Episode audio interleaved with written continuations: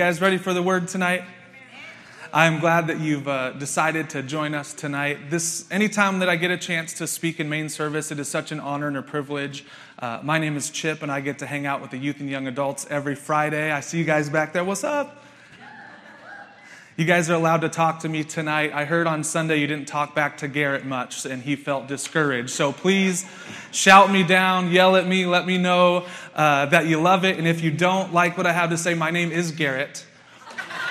And you can file a complaint with the office. But uh, you guys, thanks for being with me tonight. And uh, as, as Pastor Mike asked a, handful of us to speak while he was gone, um, I know as opposed to the way my dad wants me to do things, he always wants me to have things set up, you know, three months in advance. Uh, so if my dad was speaking tonight, he would have been ready at Christmas time.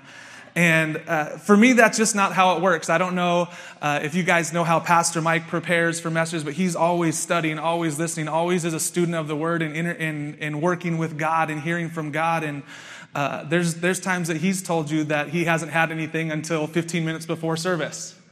Well, I promise you, this didn't just come up 15 minutes ago. But uh, sometimes the way that it works with me, and Friday nights is a different animal because when I'm with the youth and young adults, that's that's what I've been put in charge over. That's what Pastor Mike has trusted me with. And so anybody that comes to this pulpit is still a guest. I'm a home kid, but I'm still a guest here. And, uh, and the people that prepare and come, Garrett, and then Mark's coming next week, we always want to make sure that we are honoring the position that our pastor is giving us. So, uh, as preparing for tonight, I spent a lot of time thinking, and, and really the only thing, uh, the few things that I got was one was the name Peter. I'm not having any children, so that will not be what I'm naming my son. So it's clearly talking about Peter in the Bible, and then a couple verses uh, that God was showing me. And, and, as I continued to study about Peter, uh, this, this message kind of came out, and it was, uh, it was not what I had originally scripted, originally planned. It wasn't my first draft, second draft, or third draft. Uh, but isn't it really cool uh, how God moves and shapes and bends and works with us to put together the right things?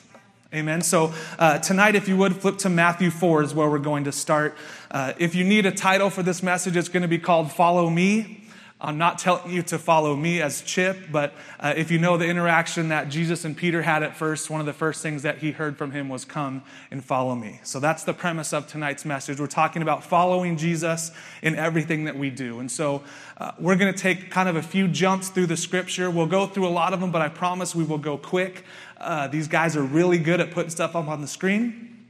So if you can't flip fast enough or just are done with me telling you scriptures, just read the words.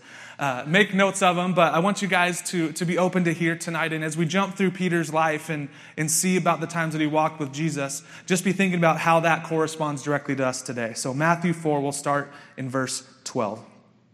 Now, when Jesus heard that John had been put in prison, he departed Galilee, and leaving Nazareth, he came and dwelt in, Caper- in Capernaum, which is by the sea in the regions of those places. Verse 17 From that time, Jesus began to preach and say, Repent, for the kingdom of heaven is at hand. And Jesus, walking by the Sea of Galilee, saw two brothers, Simon called Peter, and Andrew his brother, casting net into the sea, for they were fishermen. Then he said to them, Follow me, and I will make you fishers of men. They immediately left their nets and followed him. And I spoke a little bit about this uh, in youth a few weeks ago. Uh, anytime that we that we start to move with god he's not going to put something really huge right in front of you right away right? We, we think of guys like peter and we think back and we look at moses and we think of all the amazing things that that they did right? Moses led an entire people out of captivity and, and we think that it was just that way from the beginning. But if you go back and read the story speaking from a burning bush the first thing he tells moses to do is take off your shoes. I think if God showed up right here, right now, and said, Take off your shoes, we'd all be like, Cool, I can do that. Right? And when you look at the story of Peter, the first thing that Jesus says isn't some big, giant, monumental thing. He's not asking him uh, to go be a pillar of the church at this moment. He's not asking him to raise people uh, from uh, being hurt or injured or, or anything like that. The first thing that he does and says to Peter is, Come and follow me. And I think that's a great parallel for us to look at because a lot of the times we get scared to step out, right? We get scared that a life with God may be something that we're not ready for or we're not prepared for. I love that in, in Jesus' interaction with Peter, it was not a job interview, right? He wasn't asking him, How many scriptures do you know? Can you quote the entire Old Testament? Right? He wasn't, he wasn't trying to qualify Peter for all of these things. Aren't you glad that we didn't have to pass a test to be able to follow Jesus Christ? We had one question interview, and that was, Will you follow me? And I hope everyone in here at this point, the answer was yes. And if it's not, come talk to me afterwards. We can fix that. We'd love to be a part of that and put some really cool things in your hand about how to follow Jesus. But it's, it's always important to remember that God is not uh, asking you to do a huge monumental thing the first time that you met Him right? All he said was, Come and follow me. And, and, in a lot of us, the way we grew up in churches, we got up from the church uh, chair or the pew, walked down to the front, said a cool prayer, maybe in kids' church. For me, it was when we were at a, a thing called a power team meeting. It was something in the 80s where these big athletes would walk around and break baseball bats. And anybody remember these guys? Uh, they were huge, but they would break ice and they would light ice on fire and they'd crash through things. And uh, that's how I came to Jesus, right? They, these really big athletes were doing really cool things. And then they would tell you their testimony. I was like, Jesus, I love you. And so I came to Jesus that night when I was seven or eight years old. And I'm glad that Jesus didn't ask me to break fire bricks that night, right? All he said was, come. I love that Jesus just requires the simplest thing to get you started right? And part of our walk with Jesus, part of how you choose to interact with Him every day is choosing to start and choosing to follow Him every single day. And uh, we know the Bible says, let your yes be yes and your no be no. So originally, the question of us getting saved or, or will you follow Jesus was supposed to be a, a one time question. But God knows the world that we live in. He knows that there's distractions. He knows that there's things that pull us in all these different directions. So, much like if you are uh, going to have a dating class or a marriage class, they will tell you that you have to choose love every single day. Right? Love is not an emotion. You have to choose to love every single day, and it's not always easy. And when you think about following Jesus, it's very much the same thing. It's not, I did this one time in my life, and so that just means I've, all, I've already set that course for the rest of my life. Every single day and multiple times each day, you get tempted to not follow Jesus. Am I right, or am I the only one? I'll listen to it back and preach to myself again, but every single day we're tempted multiple times not to follow Jesus, and I love that he put it nice and simple for us come and follow me. Uh, and, and I think it's important when we look at people and the things they've accomplished that know that it was a process. Right? As we go through Peter's life, you'll see that this was a process, and every step of the way he was following Jesus and growing along the way. And uh, so after we see him say, Come and follow me, these guys are about to see some really cool stuff. They see Jesus turn water into wine. Uh, Peter becomes part of the inner circle of the three that get to go pray in the garden. And there's a bunch of awesome things that Peter got to do, but all along the way, when he chose to follow Jesus, he was learning. He was interacting with Jesus. He was having conversations with Jesus. And the whole time while you're following, he was learning. If you guys would flip over to John 6, you guys will recognize this story. It's the feeding of the 5,000. We'll start in verse 10. Then Jesus said, Make the people sit down. Now there was much grass in the place, so the men sat down in number about 5,000. And Jesus took the loaves, and when he had given thanks, he distributed them to the disciples, and the, disciples to those sitting down. And likewise the fish, as much as they wanted. So when they were filled, he said to his disciples, Gather up the fragments that remain, so that nothing is lost. Therefore they gathered them up and filled twelve baskets with the fragments of the, of the five barley loaves, which they left over by those who had eaten. And this is just another step in the progression. Uh, and you can't tell me that when these fishermen decided to be a disciple of Jesus, right? They were uncovering Jesus as the Christ, as Messiah, and uh, probably imagining really what this awesome life of a disciple would be. And Jesus takes them and says, You're going to be a busboy today, you're going to be a server, and you're going to clean the dishes right? I think it's a, it's a great reminder for us that sometimes we set our expectations. We set our expectations of what our life or what our role in the kingdom of God is, and Jesus may have some different things lined up for you, right? And I think the lesson that we can take really quick out of this is that it's not the job that you are doing in the kingdom that's important, but it's who you're following. It's the Jesus that you're following. It's the fact that you have stepped into whatever role that God has called you to at this moment. And if you watch Peter's life as we continue, he wasn't always a server or a busboy. right? That he becomes a pillar of the church, and every step along the way, Jesus is shaping him. Jesus is molding him and preparing him for the next things.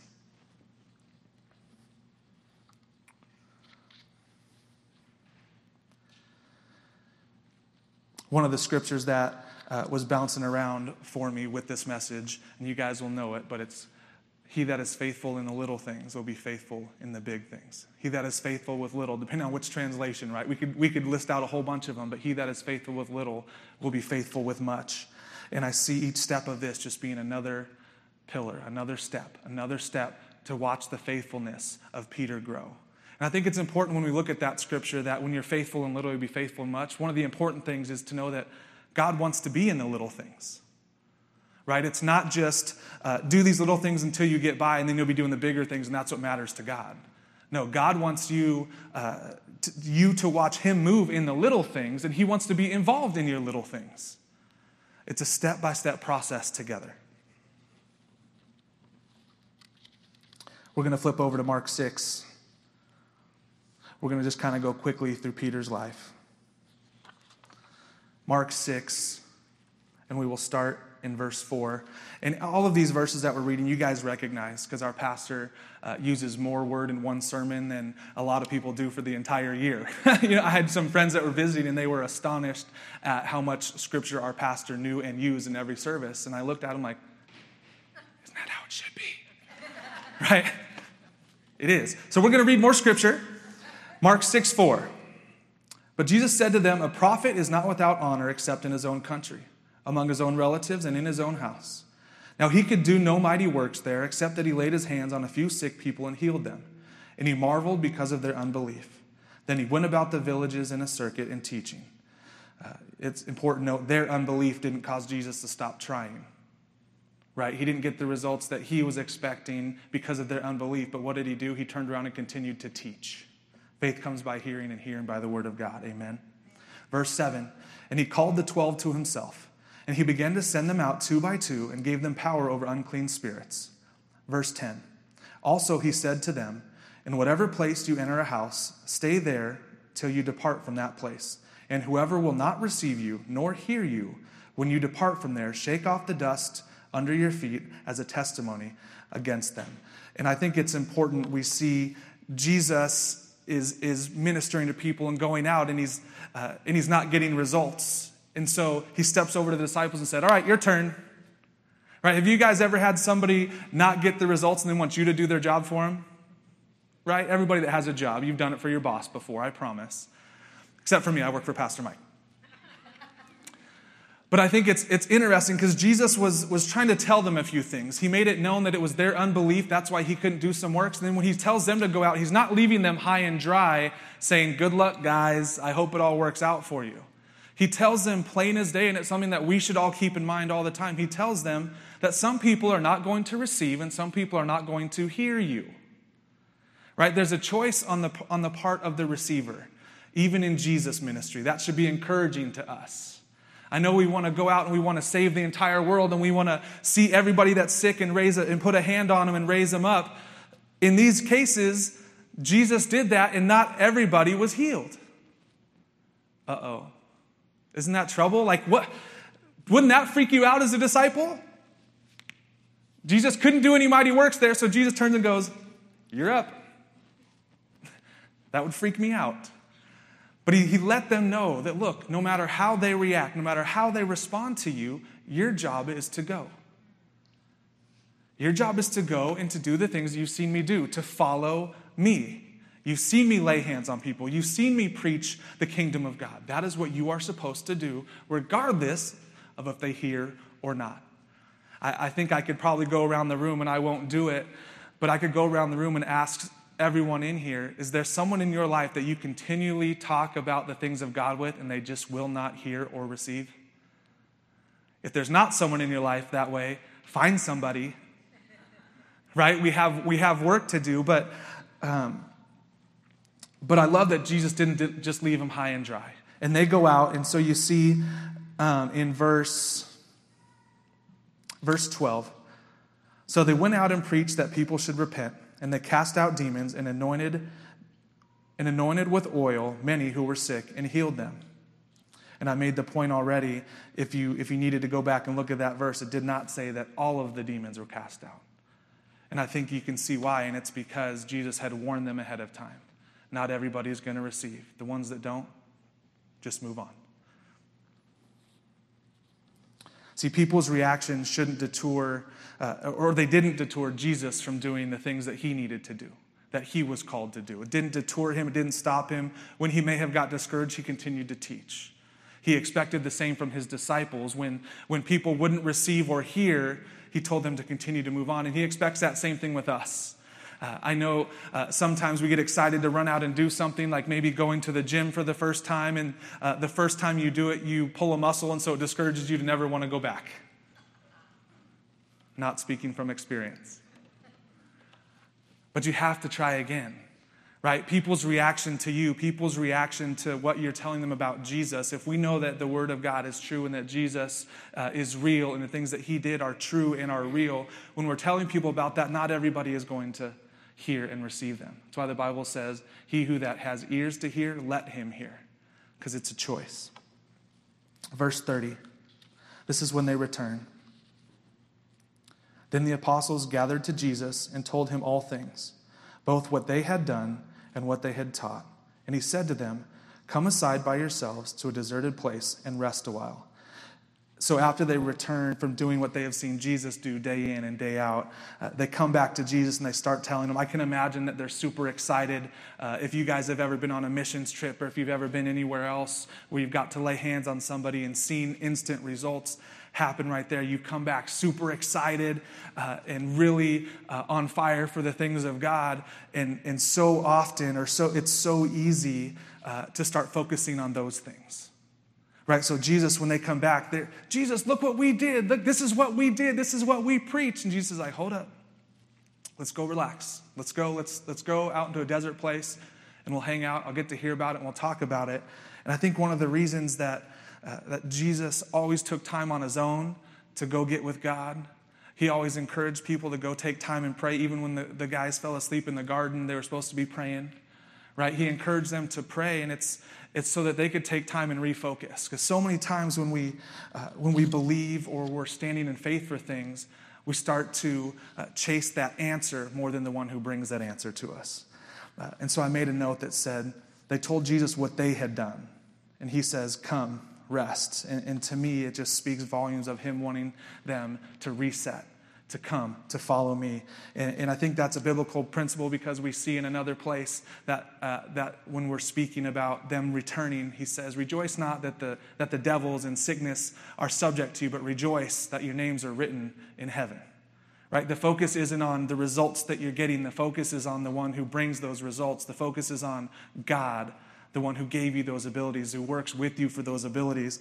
And I think sometimes when we're standing in faith for things, when we're believing and praying for things, I know uh, uh, we do this with, with, uh, with healing sometimes, with believing for finances.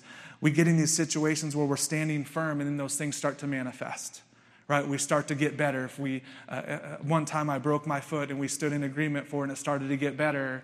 And so I started chasing the result versus giving glory to God, the one who had given me the answer. And I think we do this with money sometimes, right? We, we are believing for a, a need to be met. And so as we start seeing things line up, for maybe a bill to be paid, or maybe somebody calls you and says, Hey, I want to do this for you. Then we start chasing them instead of Jesus, right? We get our focus in the wrong place. And if you guys notice where this lands us in your Bible, it's right back at the feeding of the 5,000. So I, I wanted to, to look at them in this order because we have these guys that have just gone out and done these amazing works that Jesus told them to go do. They were following the example of Jesus. They went and healed people, they cast demons out, and then it puts us back at the 5,000. They go out to rest, and Jesus says, hey, I need you to be my servers and busboys tonight, right? And, and I think it's so easy for us uh, when we start seeing God move in our lives to start, start getting puffed up, right? When we start seeing things manifest in our lives and we start putting an importance on us, we start to get puffed up. And in this moment, Jesus goes, all right, now it's time to serve. Now, I think if we took this same thing in Orange County, if, if, if we go on a missions trip or if we go down to the spectrum and we lay hands on somebody and they get up out of a wheelchair, uh, I think most of our attitudes, just being Orange County people, we would be hard pressed to then want to turn around and serve in the kitchen the next Sunday. I know you're not saying amen because you know I'm right. But I think it's an attitude that Jesus shows, and it reminds me of when Jesus decides to wash the feet of the disciples. And, in both instances, it's, it's Jesus showing and preparing them to lead by example. Right? We see, we see that being faithful in little is how you become faithful in much. And when we, we watch uh, Jesus leading by example and washing the feet of his disciples, uh, it's something that just reminds us that you are never too big, right? You are never too big to do what God has you to do at the moment. Right? I think sometimes we get this idea that God's going to call me to be a pastor, and that's the only thing I'm going to be doing for the rest of my life. When I took the job as youth pastor, uh, I didn't. I don't know if that's what my path is going to be my entire life. I don't know if you can be 85 and be a youth pastor. We'll see. But what I didn't intend was to be a youth pastor and have some kids receive Jesus at our first summer camp, and then just several months before be cleaning up throw up at a winter camp.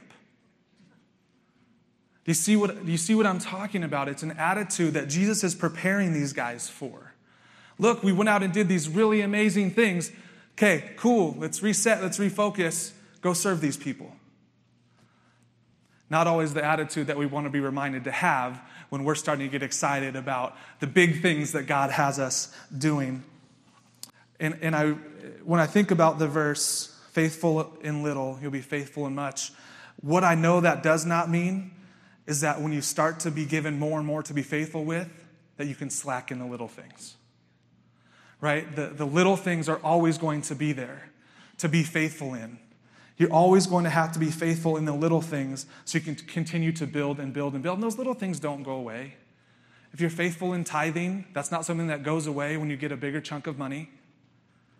If you're faithful, uh, and I looked at it like this when I was thinking about how they build houses. They, they take all these little tiny particles of dirt, smash them down flat, and that allows them to build big right? What a metaphor for our lives in Christ. when we start with these little things, when we're faithful in these little things, like lining up all the dirt the right way, that allows the foundation to be poured on top of us. That allows us to build the walls of the house. That allows people to eventually move into these houses, but it all starts by having the little things set in order.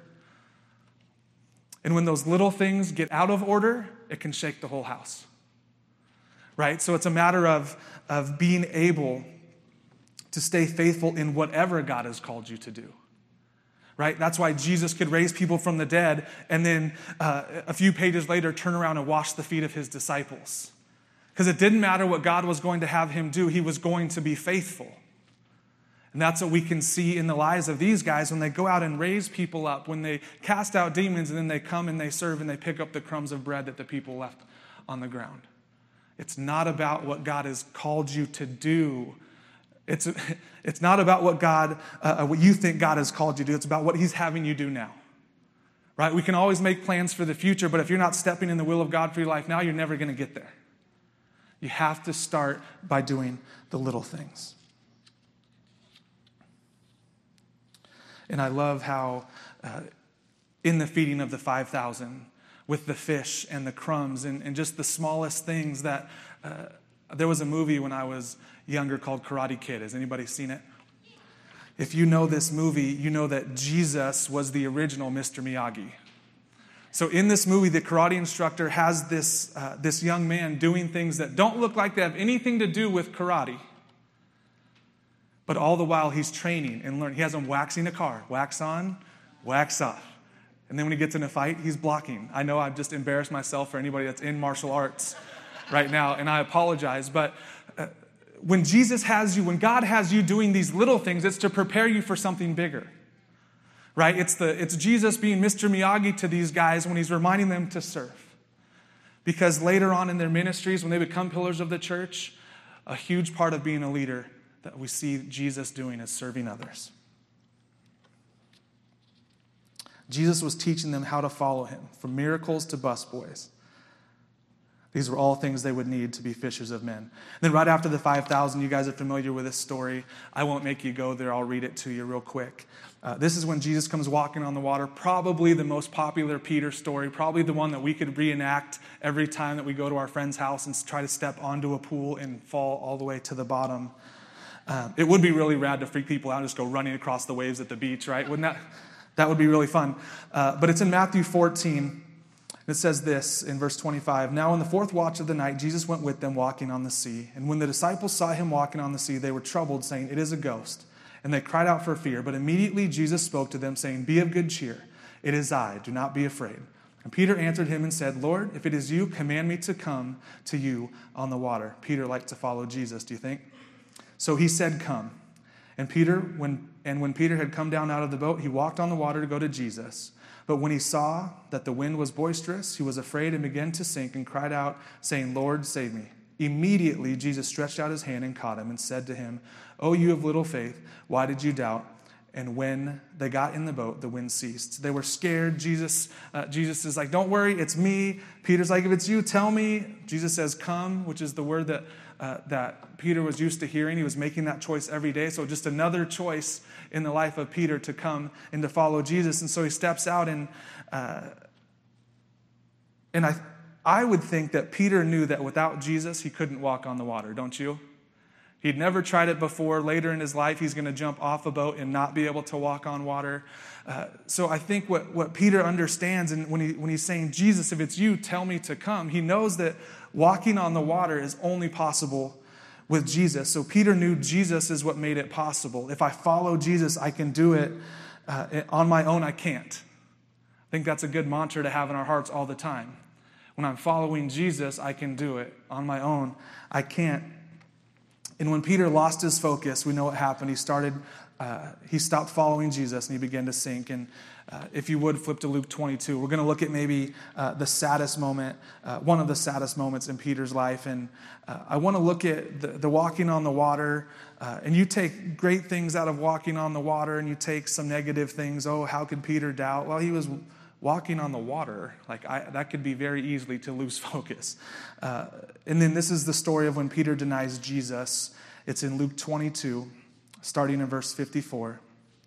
Having arrested him, they're talking about Jesus, they laid him and brought him into the high priest's house, but Peter followed at a distance.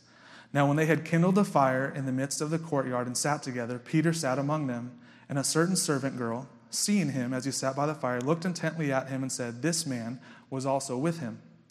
But he denied him, saying, Woman, I do not know him. And after a little while, another saw him and said, You also are one of them. And Peter said, Man, I am not. And after about an hour had passed, another confidently affirmed, saying, Surely this fellow was with him, for he is a Galilean. But Peter said, Man, I do not know what you are saying. Immediately, while he was still speaking, the rooster crowed, and the Lord turned and looked at Peter. Then Peter remembered the word of the Lord how he had said to him, Before the rooster crows, you will deny me three times. So Peter went out and wept bitterly. And, and I, I don't know what translation I'm reading. I apologize. I must have hit the button on my computer. Um, but what I think it's interesting to look at is uh, if Peter, if it took the rooster crowing and it took Jesus looking at Peter for him to remember what Jesus had said, it shows us that in the moments that he was being pressed, in the moments that he was being questioned and accused, it shows us in those moments what his focus was not, was on Jesus. He lost his focus on Jesus, and we see that's why he started to sink. And in those moments, uh, when he wasn't actively keeping Jesus as his focus, that's when he came and denied him. And I know we can look at this story.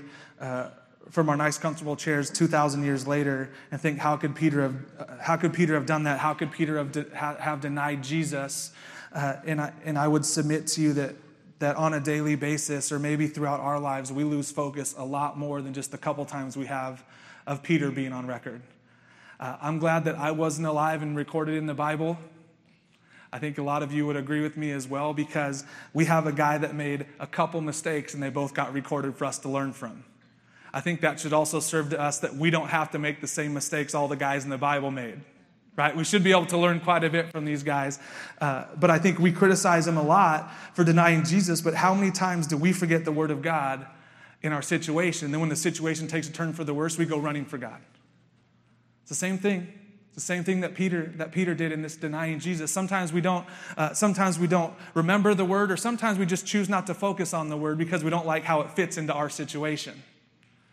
Right? I think that's that's kind of a a thing that happens sometimes in our walks. If if something is uh, early on in our walk is asking us to compromise, we have to stop and make that decision to follow Jesus right? Peter had to make that decision to follow Jesus, and we see here two of the times that he kind of lapsed on those things.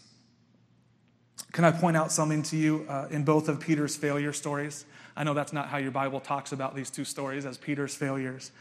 Uh, but in both these cases, in both of these stories, by all physical appearances, Peter was still following after Jesus.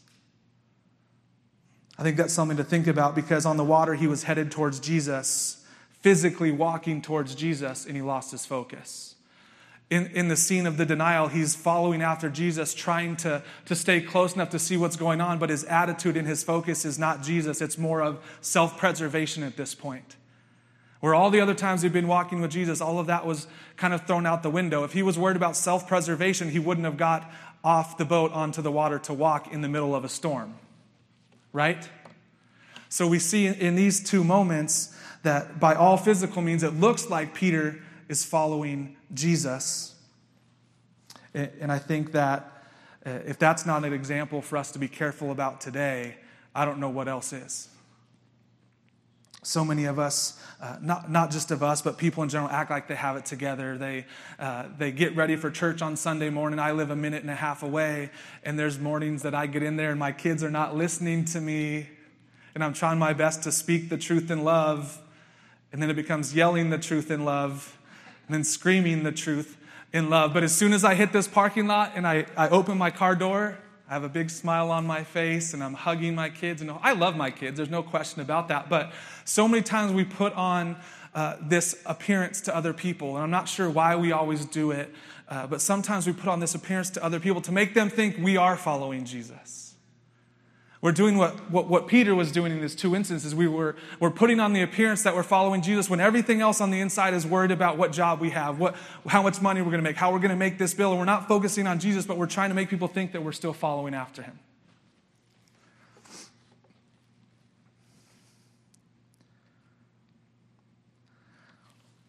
I think that's, it just shows a manner of what following Jesus really is right? Our, our physical life should line up with our spiritual life.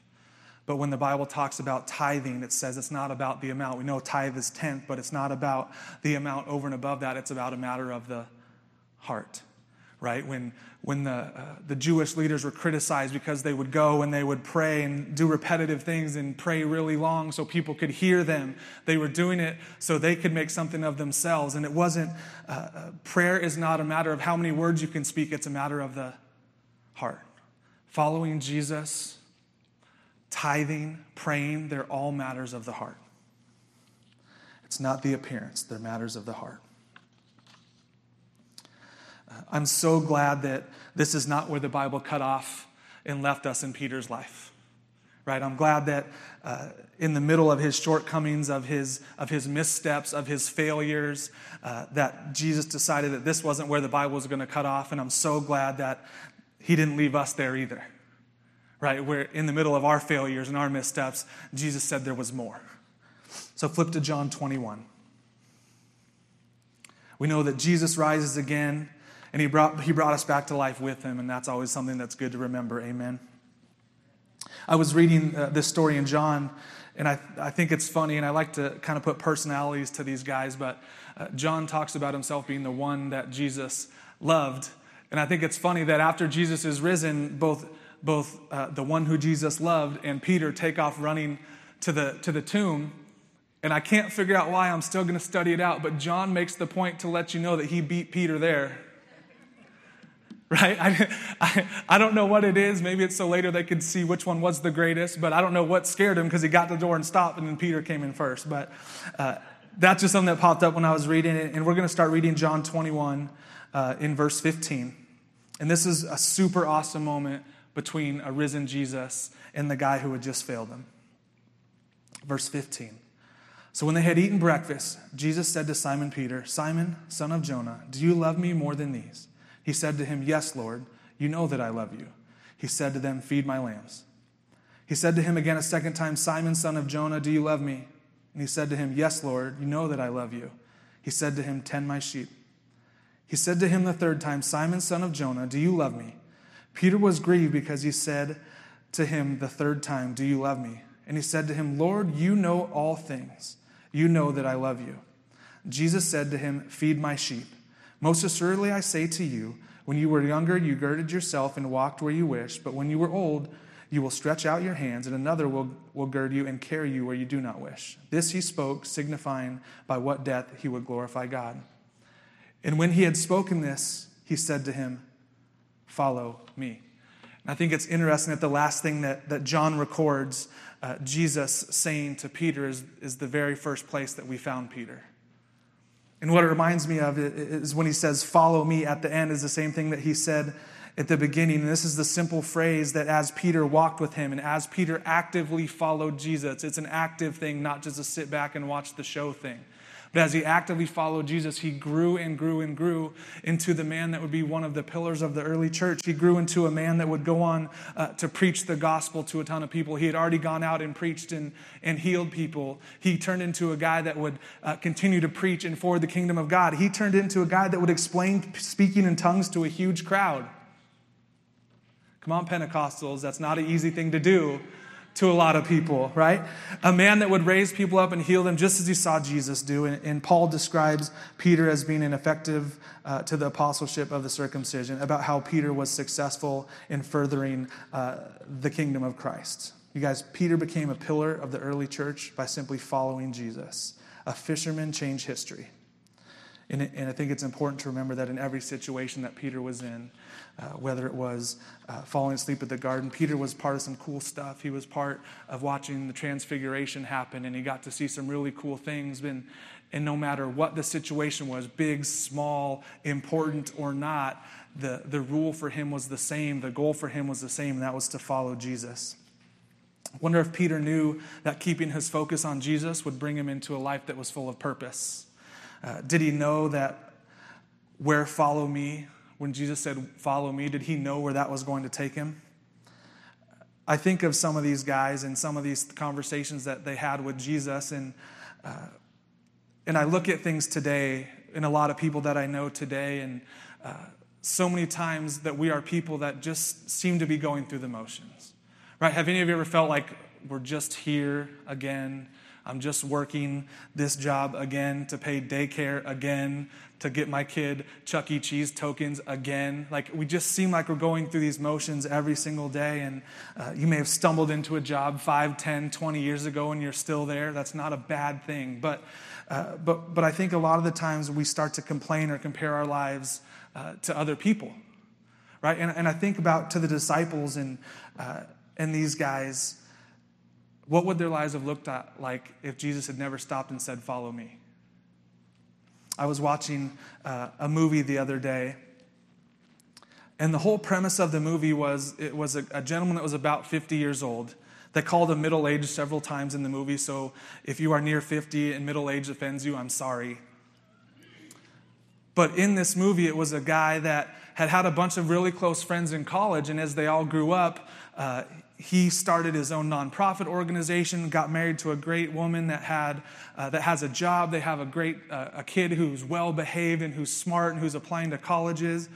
But every time that he sits down, or every time that he's thinking about these four other guys that were his buddies, he sees what they're doing and he's comparing his life right he's he, he's asking himself questions what am i doing every day why what is the purpose of what i'm doing and uh, he's going through all these things and one of his buddies is a is a big uh, money trader on wall street and has his own jet and goes on these really cool uh, instagram worthy vacations right? Another guy is retired at 40 years old uh, and lives in Hawaii. Uh, and then another guy is a guy that's on TV as a political advisor, and that's, you know, that's what he wanted to be as they went. But he's always comparing his life to something else, and he's got so run down in his everyday that he feels like there's no purpose. And there was, there was one point in the movie where I thought it was going to take a turn for the better and he looks over at his son and he said, and he was reminded, this is why we've been doing all this. Right? This is why, because my kids. And that's not the reason you should do your entire life. Your entire life should be Jesus. Kids are a nice benefactor of that, right? But uh, throughout this whole movie, he's comparing his life, and I think we do it a lot of the times too. And I have to wonder if the disciples ever felt like that. If, if the day before uh, Peter uh, was encountered by Jesus on that beach, and Jesus said, Come and follow me. What was Peter's life like? What were the other disciples' life like? Were they just going through the motions every day? Was there, was there something that they had sought or had in their heart that they really wanted to do and it didn't work out, so they were just stuck in this rut? Has anybody ever else felt like they're just kind of going through the motions? There's a lot of hands that did not go up, so I'll assume I'm preaching to myself and Garrett. A lot of the times we feel like our lives are ordinary, right? I don't know what the disciples were going through before, but a lot of the times we feel like our lives are ordinary, like they're mundane or they're boring.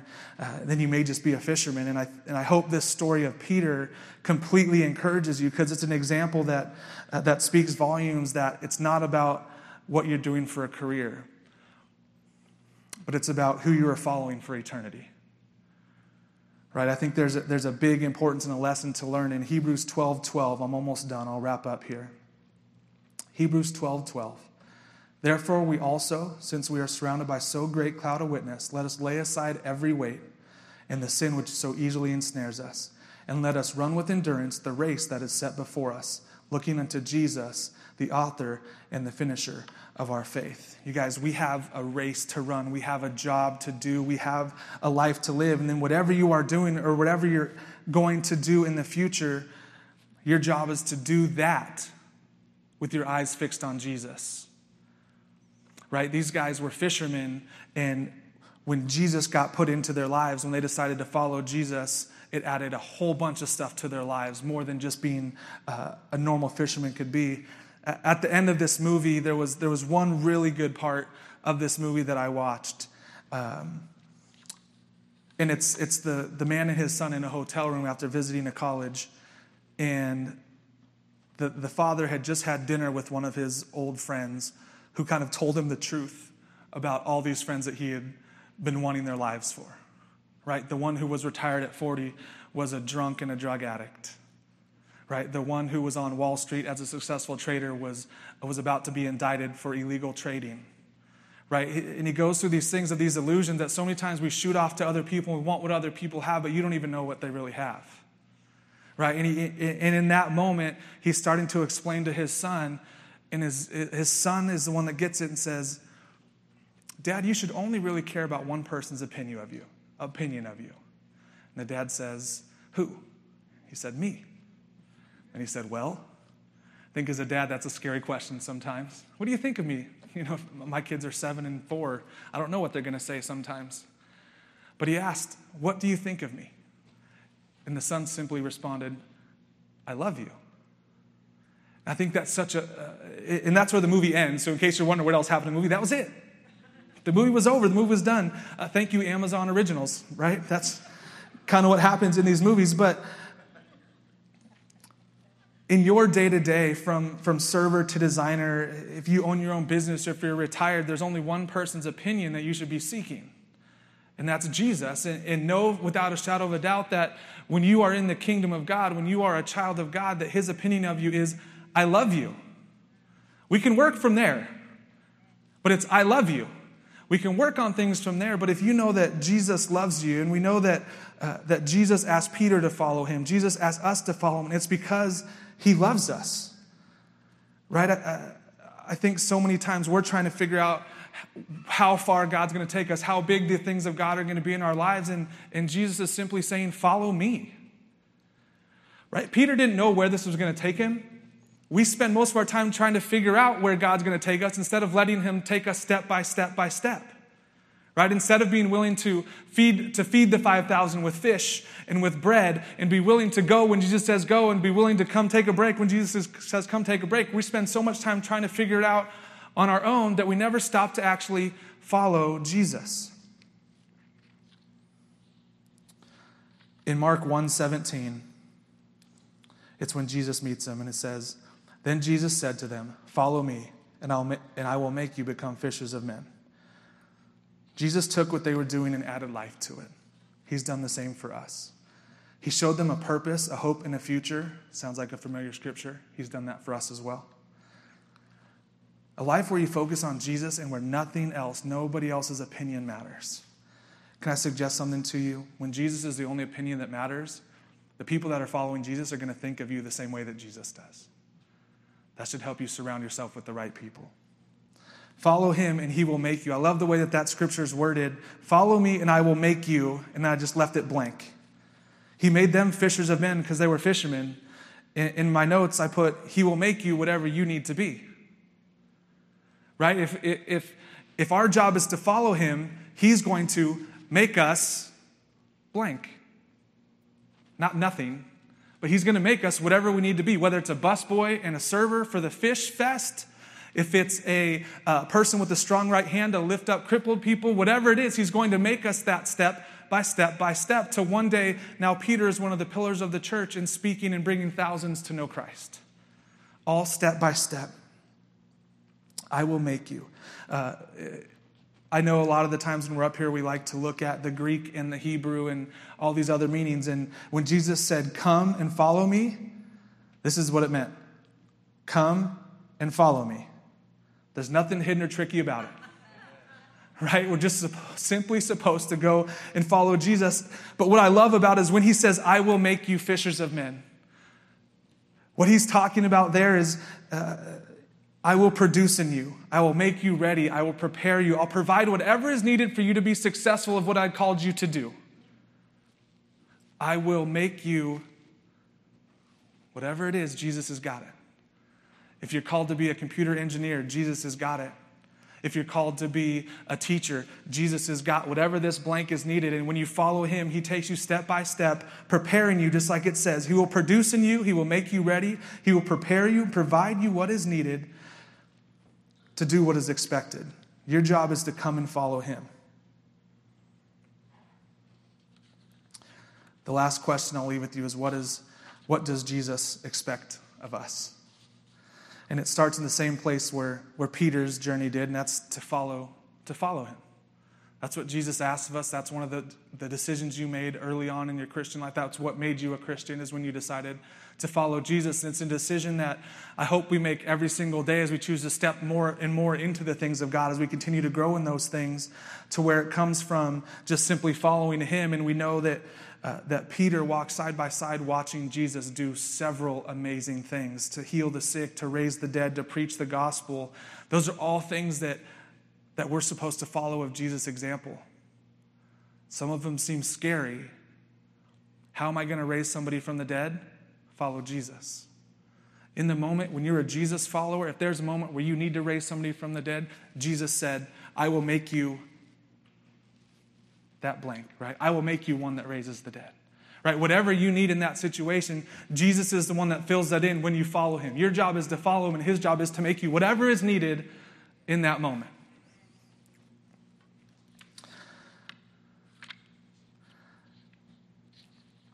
There's one thing in John 6 I'll show you.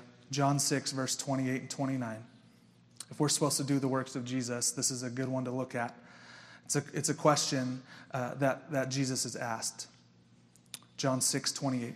What shall we do that we may work the works of God?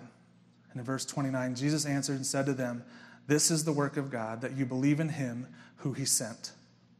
You guys, Jesus is saying, You follow me, and I'll prepare you. You follow me, and I'll do and give you what's needed to do. He's already paid it all for us.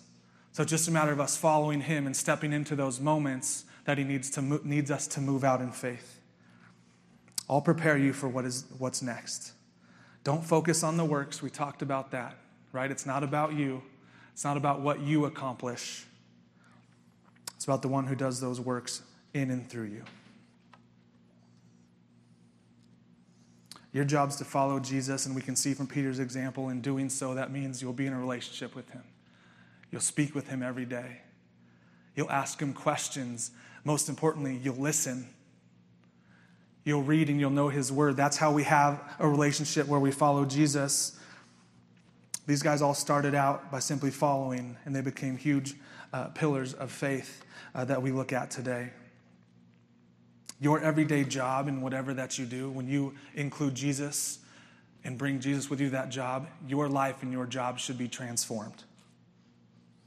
There's nothing mundane about your job or your life when you bring the author of life with you everywhere that you go. You are no ordinary fisherman if you're searching for purpose, if you, if you are one of the people that seems like we're going through the motions, you may be young and be confused about where you're going to school. You may be uh, on the twilight of your working career and headed into retirement. And a lot of the times, as you switch careers, sometimes your purpose gets questioned. You start to lose focus and purpose. You see it a lot with athletes that once they're done playing a sport, they become so identified as this person, uh, the football player or this person, the Raiders, or you know, this, this person, they become so identified with that that they lose their purpose. And if you're one of the people that's searching for purpose or just needs a reminder of where your purpose comes from, you guys know this verse Seek first the kingdom of God and his righteousness, and all these things shall be added to you. When, when it's talking about all these things, he's talking about love and joy and peace. All these things, if you're searching for purpose, seek God and include him in your life, and that is purpose. Your job of sitting in front of a computer, entering numbers, or answering phones all day has purpose when you do it for the glory of God. And in that seek first the kingdom of God sounds a lot like Jesus saying, Come and follow me. Set your focus on me, and I will make you, I'll prepare for you, I'll equip you, I'll provide you whatever is needed for you to run your race. If God has put big things on your heart, it starts with simply following Him. Don't ever underestimate the start the answer to your situation in your life, no matter how big, no matter how small the situation, is simply follow Jesus. Would you pray with me? Father, we thank you for this night. Thank you that you have put men in your word uh, and preserved that for us to be able to read after men like Peter, who started a life as a fisherman and then had an encounter with Jesus, and he added purpose to everything else that he would do for the rest of his life. Help us to be people that make that choice to follow you, Jesus, every single day from the moment we wake up and our feet hit the floor, that we are ready to run and forward your kingdom in this place. That we are ones that will do whatever we are currently in, whatever situation we are in, whatever job we are currently in, that we will be ones that do that job for your glory, and we do that following you. Everything that we do, we choose to do following you, that you may be glorified in us, Father. Thank you that you continue to strengthen your family that we would be people that are willing to step out and to change and to proclaim your name and follow your example. That would be ones that would be willing to lay hands on the sick. That would be ones that would be willing to simply follow you and let you add to us for whatever situation that we need. To trust you that you show up with us, confirming your word no matter where we go. We love you so much, God. We thank you for sending your son and for setting forth examples in your word that we can learn from and we can grow from we can stand strong on. Your word that never changes.